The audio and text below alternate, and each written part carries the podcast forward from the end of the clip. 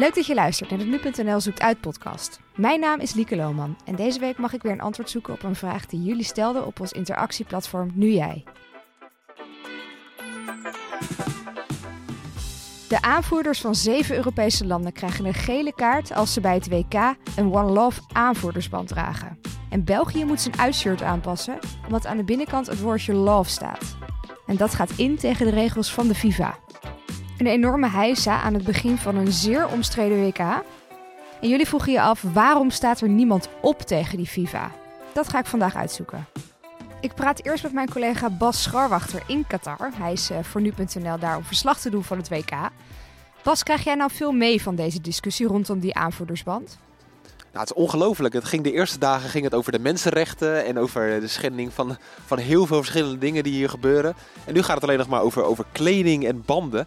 Het is echt absoluut het gesprek van de dag hier hey, want al die zeven landen hebben afgezien hè, van het dragen van die band. Ja, dat hebben ze uh, allemaal gedaan. Toch wel opvallend. En vooral bij Denemarken heeft het mij wel verbaasd. Want uh, twee dagen geleden bij een persconferentie, toen zei Eriksen nog van het maakt niet uit wat er gebeurt, we gaan hem sowieso dragen. Mm -hmm. En toen was er ook al sprake van een mogelijke gele kaart die hij kon krijgen. Toen was hij heel uitgesproken. Maar ik denk dat de landen, hè, zoals Engeland, ja, België, Duitsland, Nederland, met elkaar hebben afgesproken van we gaan het gezamenlijk niet doen. Die hebben toch met elkaar aan de tafel gezeten.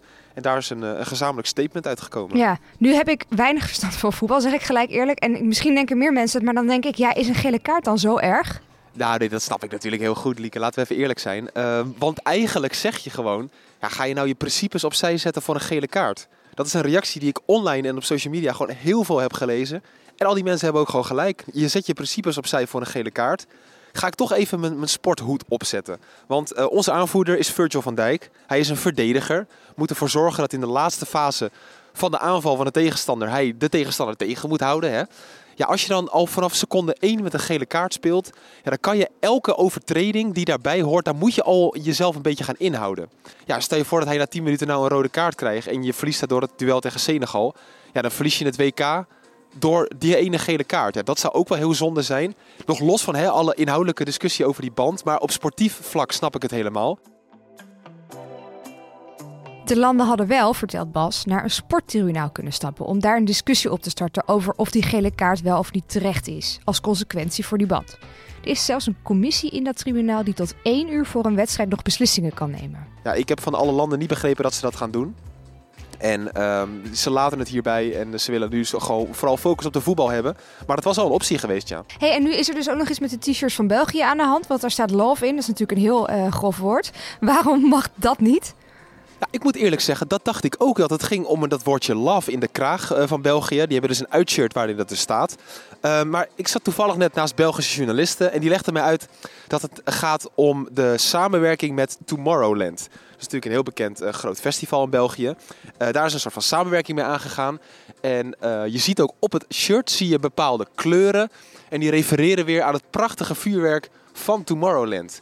Dus eigenlijk is hoe de FIFA het verkoopt, van ja, dit is een samenwerking met Tomorrowland, dat is een commerciële uiting en daardoor mag het niet. Maar kom op, dit shirt, dat hebben ze al een hele lange tijd. We weten al lang dat dit shirt eraan komt. En ze gaan nu een paar dagen voor de wedstrijd van België, komen ze in één keer hiermee. Die shirts mogen dus niet, zegt de FIFA, omdat het om een commerciële uiting gaat. En die One Love band mag niet van de FIFA, omdat aanvoerders altijd een band moeten dragen die door de FIFA is voorgeschreven. Maar als het alleen gaat om aanvoerders die die band niet mogen dragen, mag de rest het dan wel? Zou onze bondscoach Louis van Gaal niet de uitgesproken persoon zijn om dan die band te dragen? Hij staat namelijk niet op het veld. Van Gaal zien we eigenlijk nou, misschien wel 85 minuten lang op de bank zitten. Dus ja, misschien was het voor hem wel een optie geweest inderdaad. Was het inderdaad een optie voor Van Gaal om de band te dragen zonder gestraft te worden? Dat vraag ik aan Job van der Plicht. Hij is verslaggever bij nu.nl en dook in alle regels van de FIFA. Nou, de FIFA is daar uh, op zich al duidelijk over. Um, dat iedereen die bij het team betrokken is, dus of dat nou de aanvoerder is, een andere speler, de coach, uh, de dokter, noem maar op, uh, dat die geen politieke, religieuze of persoonlijke boodschappen zichtbaar mogen dragen. En dat gaat zelfs zover dat het ook niet op bijvoorbeeld bidonkratten of um, andere attributen zichtbaar mag zijn. Dus het antwoord is nee, Van Gaal mag dat ook niet.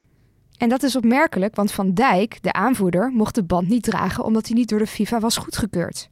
Maar de rest van het team mag hem ook niet dragen, omdat ze geen statement mogen maken. Al is de boodschap van deze band vrij breed, zeg Job. Je, je kan dit ook wel een beetje lezen zoals je het zelf wil, deze, eh, deze actie.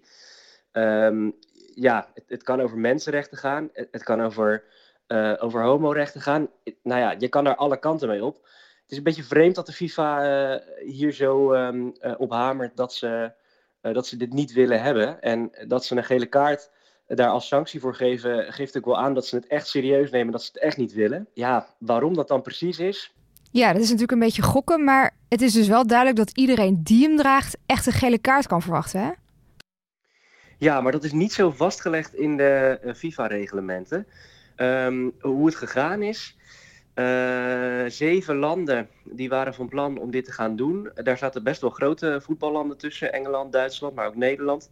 Uh, die hebben een aantal maanden geleden bij de FIFA aangegeven dat ze van plan waren om dit te doen. Ik begreep van de KNVB, daar heb ik even contact mee gehad, dat die um, dat ook meerdere keren hebben laten vallen in overleggen met de FIFA.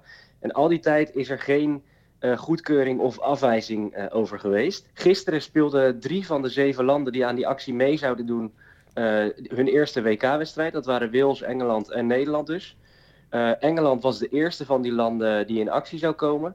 En enkele uren voor de aftrap heeft de toernooidirecteur aan het Engelse nationale team duidelijk gemaakt dat als die aanvoerdersband gedragen zou worden, dat er een uh, gele kaart als sanctie uh, voor zou komen te staan. Mm-hmm. Um, en de FIFA laat in zijn reglementen best wel veel ruimte over wat voor straf uh, er staat op het, het niet dragen van de juiste aanvoerdersband in dit geval. Dat kan een boete zijn, dat kan een gele kaart zijn. Nou ja, goed, dat kan alle kanten op. dus het was niet van tevoren al duidelijk of lang van tevoren al duidelijk dat um, er een gele kaart uh, als sanctie stond. Maar uh, kort van tevoren was dat dus wel duidelijk geworden. En die reglementen zijn eigenlijk dus best wel ruim te interpreteren. Dus ze kunnen eigenlijk een beetje alle kanten op dan qua sanctie. Ja, klopt. Misschien ja, doen ze dan dit juist wel, want ik weet wel dat veel landen hebben gezegd... een boete die nemen we wel. Uh, ja, klopt. Dus dat zou best wel... dit is natuurlijk een, een machtsspelletje. Dus het zou best wel zo kunnen zijn dat de, de FIFA heeft gedacht... nou, dan gaan we hier streng op ingrijpen. Misschien wel strenger dan we op voorhand uh, van plan waren, omdat ze misschien wel een boete wilden geven. Maar goed, je hoort veel misschien. Het is een beetje koffie te kijken wat de FIFA daarover dan denkt. De FIFA neemt dus last-minute beslissingen. En de voetbalbonden van die zeven Europese landen, die waren echt not amused gisteren. En dat riep bij jullie en ook bij mij de vraag op: waarom staat niemand op tegen de FIFA? Ik denk dat, je, dat het sportieve aspect, dus het willen voetballen, dat dat uh, hier de belangrijkste rol speelt. Um, dus voetballers uh, die willen best wel meewerken aan, een, uh, nou, aan zo'n One Love actie. Um, maar uiteindelijk zijn voetballers uh, in Qatar om het WK te winnen. Ik denk dat het sportieve aspect hier dan toch zwaarder weegt dan het, het menselijke aspect. Ja, hoe, hoe vervelend dat misschien ook is. Niemand staat op tegen de FIFA, omdat de organisatie jouw WK kan verpesten. En dat is toch het doel waarom je daar bent, om wereldkampioen te worden. Misschien kan er wat veranderen als we allemaal opstaan tegen de FIFA, maar dat is een vraag waar we nu nog geen antwoord op hebben, omdat we dat dit WK zeker niet gaan meemaken. Want niemand heeft gebruik gemaakt van het recht om naar het sporttribunaal te stappen en om voor die band te gaan staan. Bedankt voor het luisteren naar deze podcast. Ik hoop dat je het leuk vond en dat je wil abonneren op deze podcast. Dat kan via Spotify, maar ook via Apple Podcast. En dan krijg je elke week een melding van een nieuwe aflevering.